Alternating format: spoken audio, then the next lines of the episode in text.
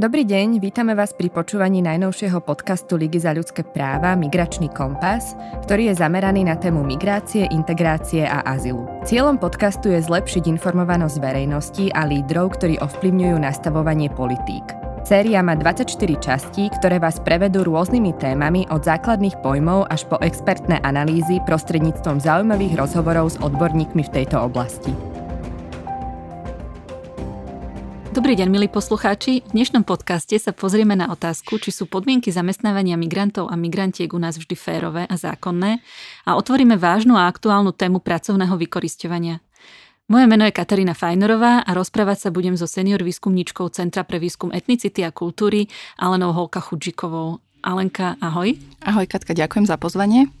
Zo štatistických údajov cudzineckej policie je zrejme, že zamestnanie je najčastejším dôvodom pre príchod migrantov na Slovensko. Za týmto účelom prichádzajú tak občania Európskej únie, napríklad z Čiech, Polska či Rumunska, ako aj štátni príslušníci tretich krajín, napríklad z Ukrajiny či zo Srbska. Alenka, vy ste v rámci CVEKu eh, sa zúčastnili na rozsiahlom výskume agentúry základných práv Európskej únie FRA, týkajúcom sa vážnych fóriem pracovného vykoristovania migrantov. Vo svojej súhrnej správe FRA konštatuje, že závažné pracovné vykoristovanie migrantov v krajinách Európskej únie je aktuálny a bežný fenomén, ktorý však často zostáva bez povšimnutia. Môžeš našim poslucháčom na úvod povedať, čo si majú pod pojmom pracovné vykoristovanie predstaviť? Mhm, pracovné vykoristovanie môže mať rôzne formy, môže, môže mať e, rôzne závažné formy od veľmi závažnej, ktorou sa myslí doslova otroctvo, po menej závažné porušenie pracovných práv, ako je treba neexistencia pracovnej zmluvy alebo extrémne dlhý pracovný čas. A Cudzinci sú v porovnaní s občanmi Slovenska oveľa zraniteľnejší kvôli svojmu pobytovému statusu, pretože ich povolenie na pobyt na Slovensku je často viazané na to, že tu majú nejakú prácu. Um, ich zraniteľnosti prispieva aj extrémna chudoba v ich krajine pôvodu alebo zodpovednosť za rodinu, ktorú musia uživiť, ale o tom si asi povieme neskôr.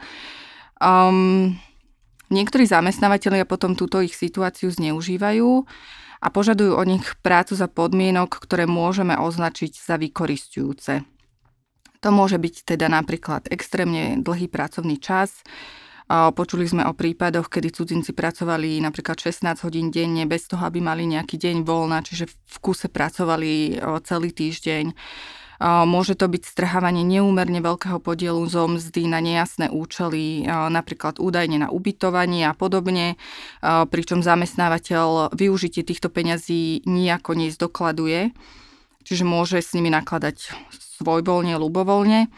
Môže to byť teda neexistencia riadnej pracovnej zmluvy, kvôli čomu potom cudzinec nemá zaručené svoje práva, ktoré mu vyplývajú zo slovenskej legislatívy. Môže to byť extrémne nízka mzda, Vieme o prípade, kedy ľudia pracovali za euro 50 na hodinu a boli to dokonca maloletí.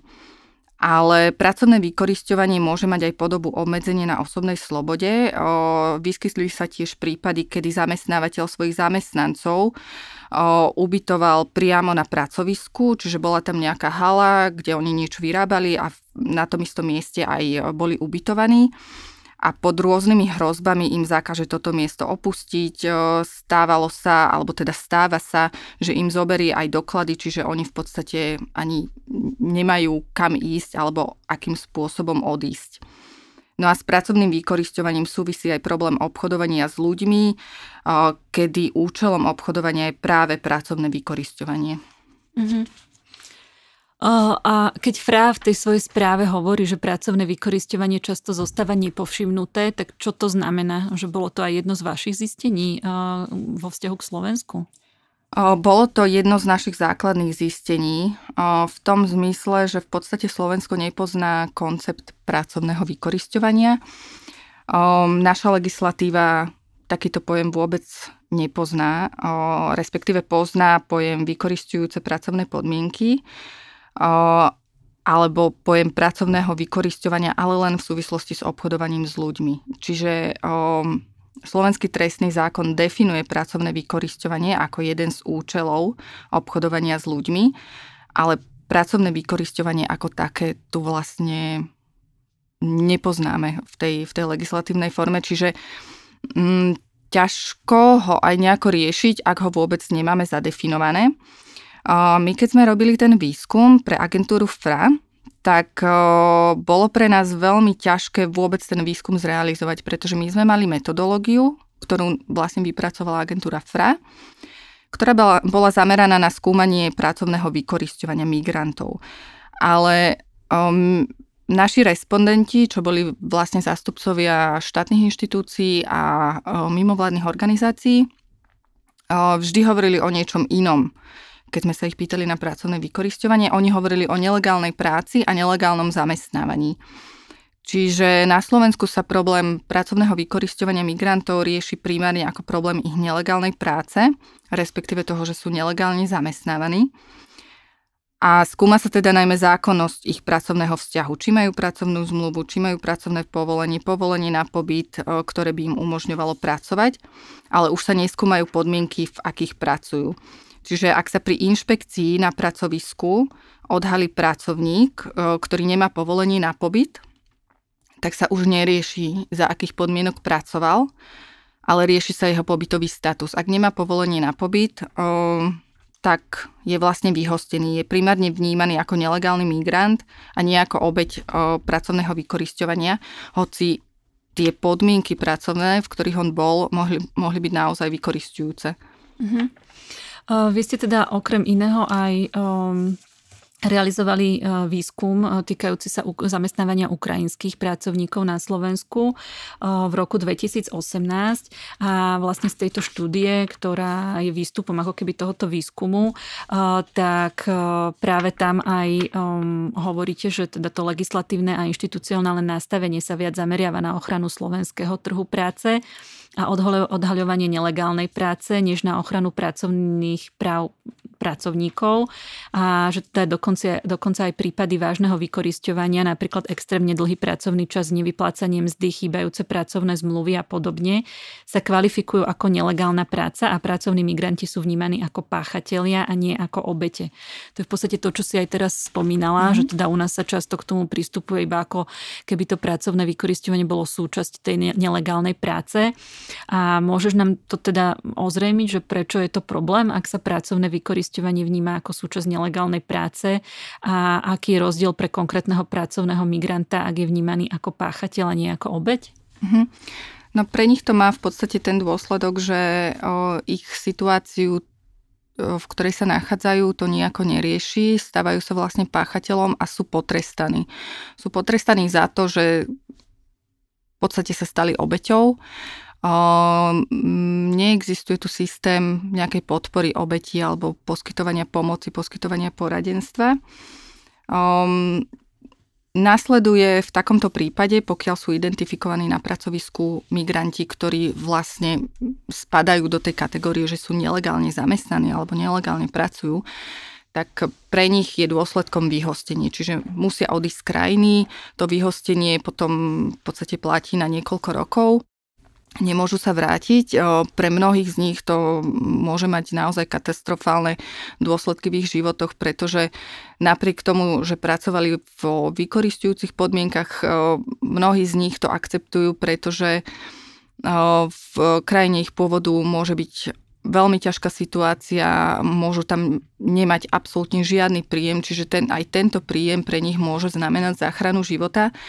A tým, že sú vlastne postihovaní, potrestaní vyhostením, tak to môže mať naozaj veľmi vážne dôsledky pre život ich a ich rodín.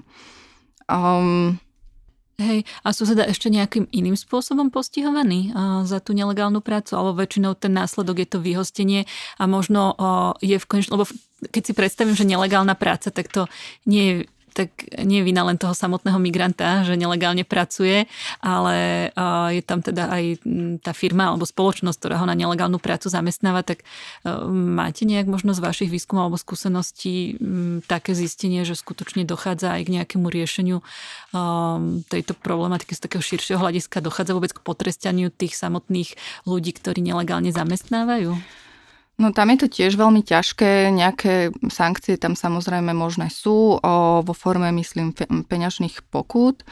O, pre mnohých zamestnávateľov je mm, jednoduchšie alebo priateľnejšie zaplatiť tú pokutu, než teda zamestnávať legálne a v súlade so zákonom, lebo tie pokuty naozaj nie sú vysoké. Čiže to bolo aj vyjadrenie jednej respondentky, ktorá pracuje na východnom Slovensku ako inšpektorka práce, že mali takéto prípady, že odhalili zamestnávateľov, ktorí zamestnávali nelegálne cudzincov, pre nich bolo jednoduchšie zaplatiť tú pokutu, než, než teda zamestnávať v súlade so zákonom. Čiže možno aj ten sankčný systém nie je nastavený úplne dobre, neodstrašuje to tých zamestnávateľov od toho, aby zamestnávali cudzincov nelegálne.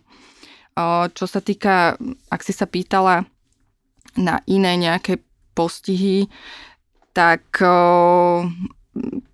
teraz nedávno sa objavil taký prípad, riešila ho zrovna Liga za ľudské práva, ale ten sa týkal obchodovania s ľuďmi, ktorého účelom bolo pracovné vykorisťovanie a tam išlo o 45 mužov, ktorí v priemyselnej hale pri Piešťanoch vyrábali cigarety bez ochranných známok. Oni pochádzali prevažne z Moldavska a z Ukrajiny a oni samotní, títo muži, sú momentálne stíhaní za porušenie predpisov o štátnych technických opatreniach na označenie tovaru, za to, že vyrábali cigarety bez ochranných známok. O, pričom vlastne z informácií, ktoré sú dostupné o tom prípade, o, je zrejme, že o, oni boli vlastne obchodovaní za účelom pracovného vykoristovania a vypovedali, že sa na Slovensko dostali po nábore cez internet za, použitie, za použitia klamstva. Bola im slúbená legálna práca za relatívne teda vysokú mzdu, ale nikto z nich žiadnu výplatu nedostal. Boli im odobraté pasy aj mobily pod rôznymi zámienkami a boli zadržiavaní na pracovisku, že tú výrobnú halu ani nemohli opustiť a mnohí dokonca ani nevedeli, v akej krajine sa nachádzajú. Čiže ľudia, ktorí sú naozaj evidentne obeťami, sú ešte vlastne stíhaní za to, že porušili nejaký zákon o štátnych technických opatreniach. Mm-hmm. Ja by som možno povedala teda nejaký update k tomuto prípadu, lebo si spomínala, že práve Liga za ľudské práva ho rieši. No my sme v zásade len podávali stanovisko a podávali sme trestné oznámenie pre podozrenie na spáchanie trestného činu obchodovania s ľuďmi, ale vlastne títo ľudia, keďže boli trestne stíhaní, ako si sama povedala, tak oni mali svojich ustanovených obhajcov a teda advokátov, ktorých zastupovali, teda my sme ich priamo nezastupovali, ale teda posledná aktuálna informácia z pred dní, konkrétne z piatku, je teda tá, že títo ľudia, keďže boli od oktobra, to znamená 4 mesiace, pozbavení na osobnej slobode, boli vo väzbe a všetkých žiadosti o prepustenie z väzby boli zamietnuté, tak v podstate v konečnom dôsledku boli nútení ako keby tým systémom, že im neposkytol ochranu ako obetiam, ale práve ich stihal ako páchateľov, tak boli ako keby nepriamo prinútení sa priznať. Oni sa priznali k spáchaniu toho trestného činu a, a teda s tým, že nedostali trest odňatia slobody, ale teda dostali iba trest vyhostenia. Mm-hmm. My sme to konzultovali vlastne aj um, s našou bývalou kolegyňou, ktorá vlastne pre OBS pôsobí ako poradkyňa v oblasti obchodovania s ľuďmi a ktorá dlhé roky bola členkou expertného výboru proti obchodovaniu s ľuďmi Greta, Alexandrou Malangone, ktorá aj po preštudovaní si tých zápisníc anonymizovaných tak tiež dospela k záveru, že ide o jednoznačné znaky obchodovania s ľuďmi, takže no ale bohužiaľ je to tak. Následne ja som sa spojila zrovna včera s vyšetrovateľom z Národnej jednotky boja proti nelegálnej migrácii a bolo mi, po, aby som sa informovala o tom, teda ako bolo vybavené toto naše trestné oznámenie a bolo mi povedané, že nám bude zaslaná odpoveď o tom, že um, teda bude odmietnuté a že to nebolo vyhodnotené ako obchodovanie s ľuďmi. Takže je to zaujímavé. V podstate my si osobne myslíme, že tam išlo o... Um, o nesprávny prístup tých zodpovedných orgánov a, že týmto ľuďom mala byť poskytnutá pomoc a postavenie tých obetí obchodovania s ľuďmi. Ale v podstate teda týmto pádom vidíme, že keď aj pri takom závažnom trestnom čine, ako je obchodovanie s ľuďmi, dôjde k takémuto pochybeniu, môžeme povedať, tak, tak je, zrejme, je zrejme, že v prípade teda m, pracovného vykoristovania, ktoré možno z pohľadu teda nie je to, nie je to m, ako keby kategorizované ako trestný čin, a, tak tam zrejme už tá pomoc a ochrana nebýva poskytnutá vôbec. Áno, je to presne tak, ako si povedala. Dokonca aj v tomto prípade, ty si spomínala, že oni boli 4 mesiace vo väzbe, že ani počas tých 4 mesiacov vlastne nedošlo k prešetreniu tých podmienok, za ktorých pracovali, lebo ono to nefunguje tak, že cudzinca zachytia na druhý deň vyhostený, proste je tam nejaký čas, počas ktorého by mohlo dôjsť k tomu prešetreniu ale vôbec k tomu nedochádza. Stále sa tie obete vnímajú ako páchatelia ktorí musia byť potrestaní za to, že tu vlastne porušili nejaké slovenské zákony, zákon o nelegálnej práci, nelegálnom zamestnávaní. Čiže je to podľa mňa naozaj veľmi, veľmi vážny problém a my v podstate ani nevieme, aký má rozsah. Tým, že to pracovné vykoristovanie stále u nás nie je nejakým spôsobom zadefinované, tak nedá sa nejakým spôsobom sledovať. Samotní cudzinci sa o tom boja hovoriť, pretože sú naozaj v zraniteľnej pozícii. Čiže my sa dozvedáme jedine o takýchto možno tých najvypuklejších prípadoch, ktoré sa stávajú a ktoré sú už také veľké a naozaj vážne. A, tak, no ale teda vlastne v tej vašej štúdii vy tiež uvádzate, že žiadna štátna inštitúcia nemá jasne definovaný mandát na to, aby riešila pracovné vykoristovanie alebo porušovanie pracovných práv a, pracovných migrantov na Slovensku. A teda potom vlastne, aké to má dopady v praxi, že nie sú na monitorovanie podmienok zamestnávania a pracovných práv kompetentné inšpektoráty práce, lebo tie sme tu už spomínali, tak možno keby si ešte toto nám mohlo ozrejmiť. Inšpektoráty práce by aj mohli prešetrovať a monitorovať podmienky na pracovisku, ale no, v podstate inšpektoráty práce fungujú tak, že museli by dostať podnet. Musel by im niekto nahlásiť, že niekde dochádza k vykorisťovaniu. Ideálne teda samotný ten vykoristovaný. A samotné inšpektoráty nám vo výskumoch hovorili, že oni by to aj uvítali, že keby teda cudzinci nahlasovali prípady vykorisťovania, pretože oni to nemôžu vyhľadávať a vyšetrovať z vlastnej iniciatívy, ale len na základe podnetu. V súčasnosti inšpektoráty spolupracujú pri inšpekciách s cudzineckou políciou, čiže priamo na pracovisko chodia robiť inšpekcie v doprovode policajtov z cudzineckej polície. A asi sa nedá predpokladať, že cudzinec, ktorý si je neistý, či má všetky papiere v poriadku, by vlastne počas tej inšpekcie prišiel a povedal, že má podozrenie, že e, jeho práva sú porušované, alebo teda, že má obavu a chcel by to nahlásiť, pretože je tam tá cudzinecká policia ako represívny orgán. Čiže aj celá tá inšpekcia má potom taký represívny charakter.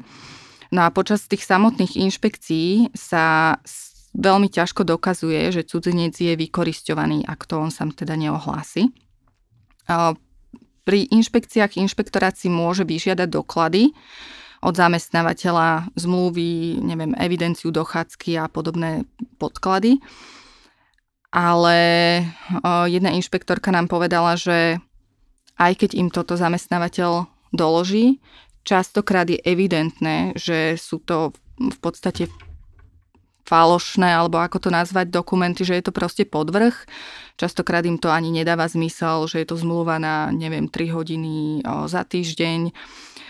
Proste tie zmluvy nejakým spôsobom splňajú zákonné požiadavky, ale oni už nedokážu preveriť alebo dokázať to, akým spôsobom sa na pracovisko cudzinec dostal, či tam reálne pracuje, pretože môžu povedať, že on je tam len na návšteve Proste je to naozaj veľmi komplikované aj pre tie samotné inšpektoráty práce, že majú takýto zúžený mandát.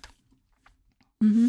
A spomínala si, že vlastne uh, samotné inšpektoráty sa vyjadrili, že by uvítali e, takéto podnety zo strany cudzincov, takže tie vaše zistenia sú aké, že migranti sami nahlasujú prípady pracovného vykoristovania alebo porušovania ich práv, alebo, alebo nie?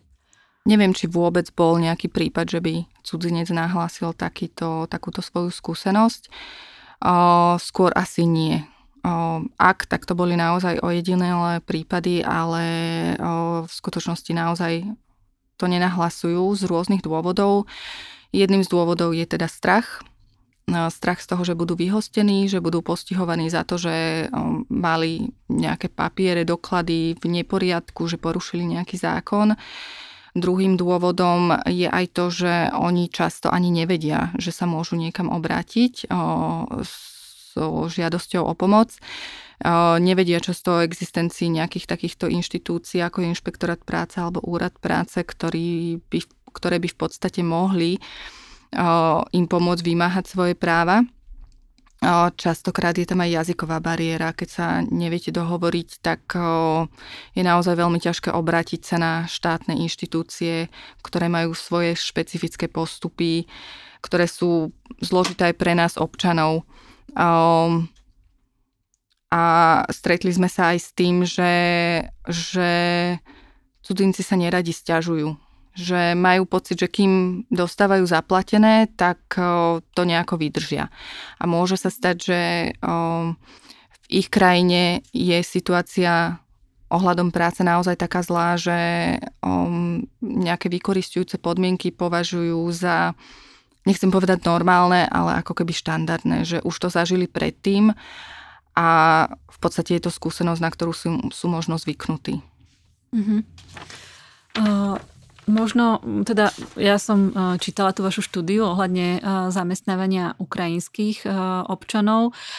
V podstate ukrajinsk, štátnych príslušníkov Ukrajiny na Slovensku najviac spomedzi všetkých cudzincov.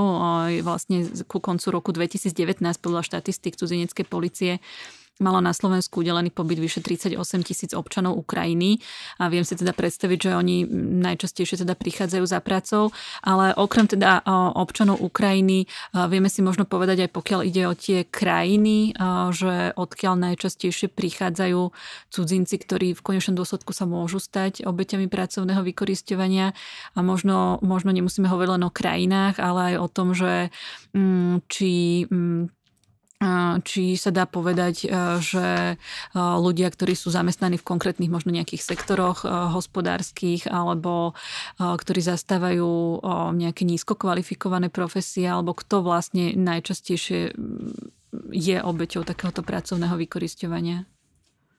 Toto je veľmi ťažké povedať tým, že v podstate sa to nejakým spôsobom nesleduje, nemonitoruje, neexistujú nejaké dáta, štatistiky, takže je to, sú to skôr také odhady. O, Ukrajinci sú skupinou, ktorá sa stáva obeťou vykoristovania často. Už v roku 2013 robila Medzinárodná organizácia pre migráciu výskum, ktorý sa týkal skúseností migrantov s násilím a súčasťou tohto výskumu bola aj téma pracovného vykorisťovania. Oni zistili, že až takmer 24% pracovníkov z Ukrajiny malo skúsenosť s nútenou prácou a o, takmer 44% čelilo veľkému riziku, že budú v práci vykoristovaní, 20% z nich dostávalo nižšiu mzdu, než im bolo slúbené, alebo nedostávali vôbec žiadnu mzdu a až 12,5% malo skúsenosť s tým, že boli zadržiavaní na pracovisku, čiže nemohli z neho vôbec odísť. O, to je teda skupina Ukrajincov spred niekoľkých rokov. Um, iné skupiny, ktoré by sa stávali obeťou pracovného vykorisťovania, to sa môžeme len domnievať, že je možné, že sú to Srby. Pred pár rokmi, myslím, že to bolo v roku 2017, sa objavil taký prípad v Šali, kde bolo zamestnaných, alebo teda akože zamestnaných 62 cudzincov, respektíve 62 bolo zadržaných a veľká časť z nich bola zo Srbska a oni pracovali v korejskej firme na výrobu nejakých elektronických komponentov. Um, všetci z nich boli vyhostení kvôli nelegálnej práci, ale okrem Srbov boli v tejto skupine aj Ukrajinci a niekoľky pochádzali z Macedónska a Bosny. O, to bol prípad, kedy kedy tam išlo o extrémne dlhý pracovný čas, dostávali nižšiu mzdu, než to, čo im bolo slúbené, alebo ju nedostávali vôbec. Pracovnú zmluvu dostali len v Slovenčine. takže jej nerozumeli.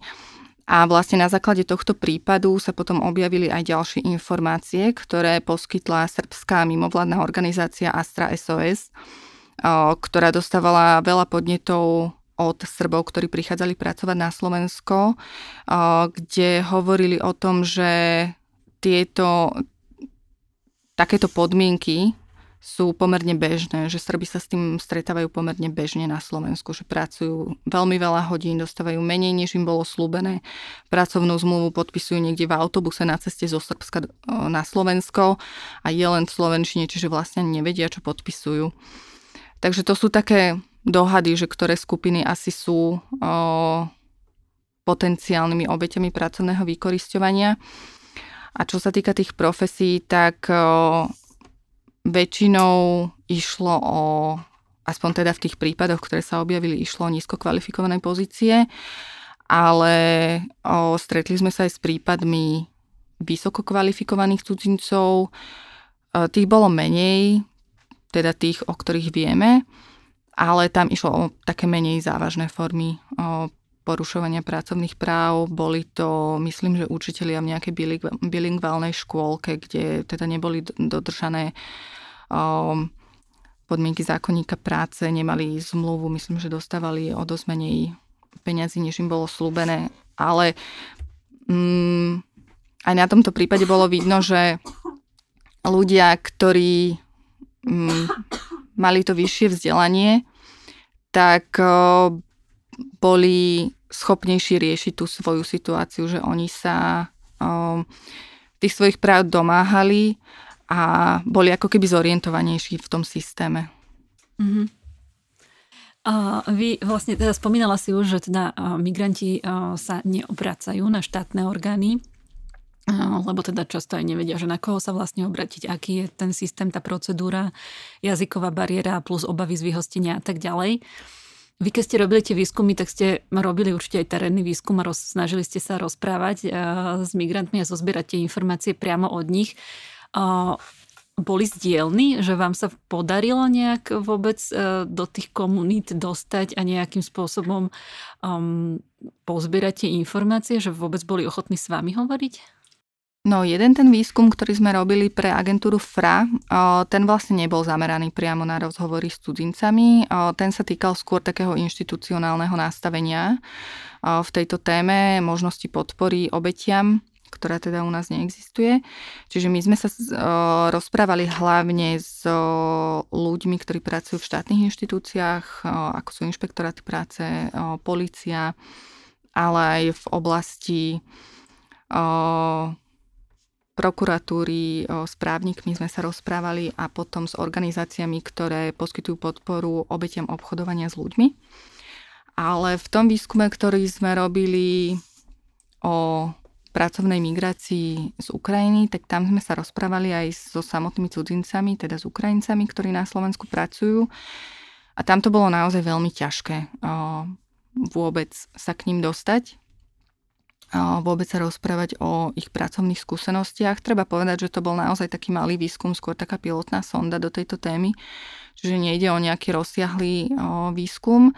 Mali sme tam, myslím, že 9 alebo 10 respondentov. Um, a tie rozhovory boli ťažké, lebo niektoré témy ani nechceli otvárať napríklad tému úlohy sprostredkovateľov alebo agentúr, že ako to vlastne funguje, ako sa dostali k práci na Slovensku. Um, Hej, to bolo vlastne, to mi tiež tak napadlo, že by to možno zaujímalo poslucháčov, že ako vôbec taký migrant nájde takúto prácu. Mm-hmm. Že ako sa sem dostane, že či naozaj tam ide o podvod zo strany nejakej personálnej agentúry, alebo že v podstate, že či celkovo už vôbec ten pôvodný inzerát, ktorý niekde nájdu, je celý pochybný a ani nejde o oficiálnu prácu, pričom oni o tom nevedia, alebo ako to vlastne funguje, toto nám vieš nejak približiť? No, väčšina z tých cudzincov, z tých Ukrajincov, ktoré, s ktorými sme sa rozprávali, tak sa dostali na Slovensko prostredníctvom niekoho iného, nejakého sprostredkovateľa, ktorého stretli teda už na Ukrajine, buď to bol jednotlivec alebo nejaká firma, ale um, nám sa nepodarilo rozluštiť, akým spôsobom to funguje. lebo buď o tom nechceli hovoriť, alebo hovorili len v náznakoch, čo môže znamenať, že, že fungovanie takéto agentúry alebo sprostredkovateľa nebolo úplne čisté, alebo ani oni sami nevedeli, že aký vlastne vzťah majú s týmto sprostredkovateľom. Mm, často to bola len nejaká ústna dohoda, oni mu zaplatili nejakú časť ešte na Ukrajine za vlastne sprostredkovanie práce, zabezpečenie dopravy, ubytovania prípadne a um, potom mu ešte zaplatili zvyšok na Slovensku, alebo v niektorých prípadoch sa takýto sprostredkovateľ dokonca stal aj zamestnávateľom na Slovensku. To bol prípad upratovačiek z Ukrajiny, kde vlastne ten sprostredkovateľ ani nebol riadným ich zamestnávateľom, ale ako keby takým koordinátorom, pretože on ich presvedčil, že si majú vybaviť živno, že to bude jednoduchšie a on ich potom ako keby prenajímal v úvodzovkách iným firmám, veľkým fabrikám alebo hotelom na upratovacie služby. A potom vlastne veľkú časť mzdy im strhával s tým, že im ani nepovedal, že na čo presne tie peniaze použije, údajne na ubytovanie, ale on im strhával, mám pocit, že až 50% zo mzdy. Uh, taktiež pomerne rozšírenou praxou ešte v pár rokov dozadu, neviem ako je to teraz, lebo aj štát sa snažil to nejako obmedziť a to boli tzv. schránkové agentúry, ktoré mali napríklad zaregistrované sídlo v Maďarsku, tam si akože zamestnali pracovníkov zo Srbska a potom ich vyslali na Slovensko na nejakú prácu ako tzv. vyslaných pracovníkov, to je taký samostatný ako keby inštitút, ktorý sa dá využiť na takú krátkodobú prácu a tým sa vlastne vyhli viacerým zákonným povinnostiam. Takýto pracovník vyslaný môže byť na Slovensku 90 dní, ale nemusí mať povolenie na pobyt ani pracovné povolenie. Čiže v podstate mm, pomerne ľahko uniknú pozornosti úradov a o to viacej sú zraniteľnejší stať sa obeťami pracovného vykorisťovania. Tiež sme práve v tomto výskume počuli o prípadoch, kedy ukrajinské firmy takto vysielali šoférov na Slovensko cez Polsko s tým, že sem prišli na školenie, ale v skutočnosti pracovali ako šoféry, neviem, kamionov a autobusov, čiže oni ani oficiálne neboli zamestnaní, oficiálne boli na školení. Čiže toto ešte zvyšovalo ich zraniteľnosť, pretože v podstate ani len nepodliehali tej nejakej legislatíve, ktorá by ich mala chrániť a o to viac boli zraniteľnejší stať sa obeťami pracovného vykorisťovania. Mhm. Keď ja tak počúvam, tak uh, skutočne mám pocit, ako keby uh, tu nejak tak um, zlyhával ten systém v tom uh, koordinovaní toho celého, lebo často možno ani nemusí za pracovné vykoristovanie, lebo keď povieme, že pra, termín pracovné vykoristovanie, ľudia si predstavia asi niečo veľmi závažné, ale z toho, čo hovoríš, môže ísť aj o také možno nejaké trochu menšie porušenia tých práv a ako keby také obchádzanie zákonov. A vy ste aj, ten váš výskum potom aj obsahoval nejaké, nejaké odporúčania, že k niečomu ste dospeli, že čo by vlastne ste aj odporúčali, že by sa mohlo alebo malo zmeniť z pohľadu toho systému? Áno, určite to bolo vlastne aj cieľom a myslíme si na základe tých našich zistení, že určite by bolo potrebné a dôležité, aby koncept pracovného vykoristovania bol súčasťou legislatívy aj na Slovensku. Mali by sa veľmi jasne definovať práva obetí, či už pracovali legálne alebo nelegálne. To je úplne jedno, pokiaľ sú obeťou, tak ich práva by mali byť chránené. Takisto by bolo treba zadefinovať vykoristujúce podmienky, aby bolo jasné, ktoré prípady sú a ktoré nie sú pracovným vykoristovaním. No a s tým by mal ísť ruka v ruke aj dostupný a hlavne nízkoprahový systém podpory obetí. No a samozrejme, ako som spomínala, cudzinci často ani nevedia, kam a či sa vôbec môžu obratiť na nejakú inštitúciu so žiadosťou o pomoc, čiže bolo by potrebné, aby aj oni mali dostupné a hlavne zrozumiteľné informácie o tom, kto a za akých podmienok by mohol poskytnúť pomoc, čo, nás, čo by následovalo, aby sa nemuseli báť, že budú za to nejako postihnutí a že budú vyhostení. Mm. Takisto, ako som spomínala, bolo by potrebné, aby mandát inšpektorátov práce bol rozšírený aj na to, aby mohli preverovať podmienky, v akých cudzinci pracujú, aby nemuseli čakať, že im to niekto nahlási, ale aby to mohli robiť aj z vlastnej iniciatívy, ale s tým by potom súviselo aj to, aby aby inšpektori mali možnosť vzdelávať sa, rozvíjať svoje odborné kapacity v tejto oblasti aby spolupracovali s tlmočníkmi, aby naozaj cudzinci rozumeli, čo sa deje a že im nič nehrozí, že sa nemusia báť vypovedať. Mm-hmm.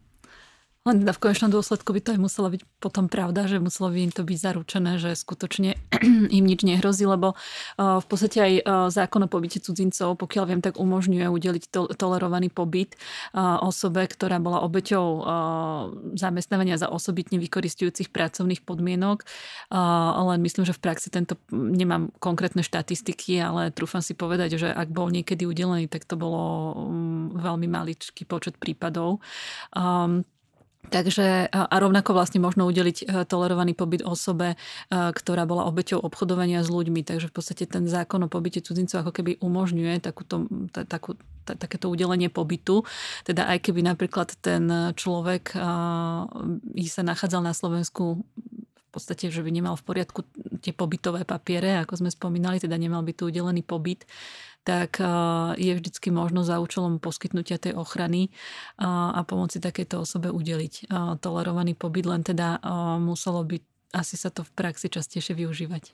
Áno, to máš úplnú pravdu, že aj keby sme mali celý ten systém, tak potom najdôležitejšie je, aby sa to naozaj v praxi aj využívalo. V súvislosti s obeťami obchodovania s ľuďmi na Slovensku aj existujú organizácie, ktoré majú vlastne mandát a majú kapacity na to, aby im poskytovali podporu nejaký čas, neviem, je to myslím niekoľko mesiacov, teraz si nie som istá ale v prípade cudzincov sa toto využíva absolútne minimálne. Skôr je to zamerané na obete ktorí, ktoré sú občanmi Slovenska, stanú sa obeťami v zahraničí a potom vlastne im tieto organizácie pomáhajú s takou reintegráciou. Ale v prípade cudzincov, ktorí, sú, ktorí aj sú identifikovaní ako obete, tak naozaj tie prípady, kedy im bol udelený tolerovaný pobyt, tak neviem, či by sa dali zrátať asi na prstoch jednej ruky. Mm-hmm. A keď ste sa ešte rozprávali s cudzincami, tak povedali vám možno oni, že v čom, že, že, v čom by uvítali pomoc zo strany štátu? Vyšlo vám niečo z tých rozhovorov?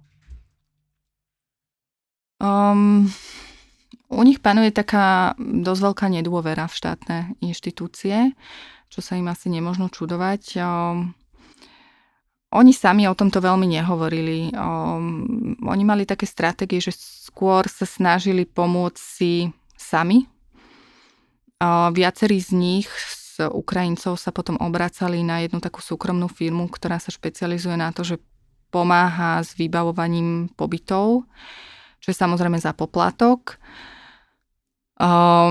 Čiže pre nich bola motivácia, oni mali veľkú motiváciu dať si všetko do poriadku. Naozaj viacerí z nich si počase našli dobrú prácu, ale pre niektorých z nich to bola naozaj otázka rokov, kým si to všetko vyriešili a vymanili sa z toho prostredia, v ktorom boli vykoristovaní.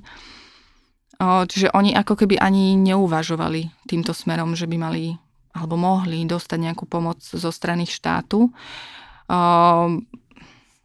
Skôr sa teda obracali na tie svoje siete alebo potom teda na tú, na tú súkromnú firmu. Um, jeden prípad, mám pocit, že tam bol taký, že sa aj jedna žena obratila na úrad práce a stretla sa s neúspechom. Nebola jej poskytnutá podpora, čiže tam vlastne došlo k ďalšiemu sklamaniu v tomto mm-hmm. smere. Mm-hmm. Hej, lebo v podstate um, asi by sme mohli povedať, že by malo byť v záujme toho štátu, že v tom by mal byť asi štát proaktívny, uh, že uh, poskytnúť týmto ľuďom pomoc, pretože uh, oni sami, ako si hovorila, že možno zo svojej vlastnej krajiny si viem predstaviť, že keď prichádzajú z nejakých chudobných pomerov a podmienok niekde, či už na tej Ukrajine, alebo v Moldavsku, alebo aj v Srbsku, alebo v iných krajinách, že možno naozaj prichádzajú z takých podmienok, že tam po, uh, pracovali za možno ešte horších pracovných podmienok ani si neuvedomujú to, že aký je na Slovensku štandard. Uh, takže, uh, takže potom ani nejak um, nevidia ten dôvod, že by sa mali na niečo stiažovať a že by sa mali snažiť uh, sa zasadiť za tie svoje práva. A práve na to sú tie štátne orgány, tak uh, ja dúfam, že do budúcna sa toto bude na Slovensku len zlepšovať Hm, a že teda samozrejme okrem štátu aj rôzne mimovládne organizácie k tomu prispejú. A ďakujem ti veľmi pekne za to, že si prijala pozvanie k nám do štúdia na rozhovor. A ja ďakujem, Katka. Tak, milí posluchači, týmto sa s vami lúčime a prajeme vám pekný deň. Tešíme sa na stretnutie pri ďalších podcastoch. Pekný deň všetkým. Podcast Migračný kompas je spolufinancovaný nenávratným finančným príspevkom z prostriedkov operačného programu Efektívna verejná správa z Európskeho sociálneho fondu. Podcast Migračný kompas je realizovaný Ligou za ľudské práva a viac o tomto projekte nájdete na jej web stránke www.hrl.sk.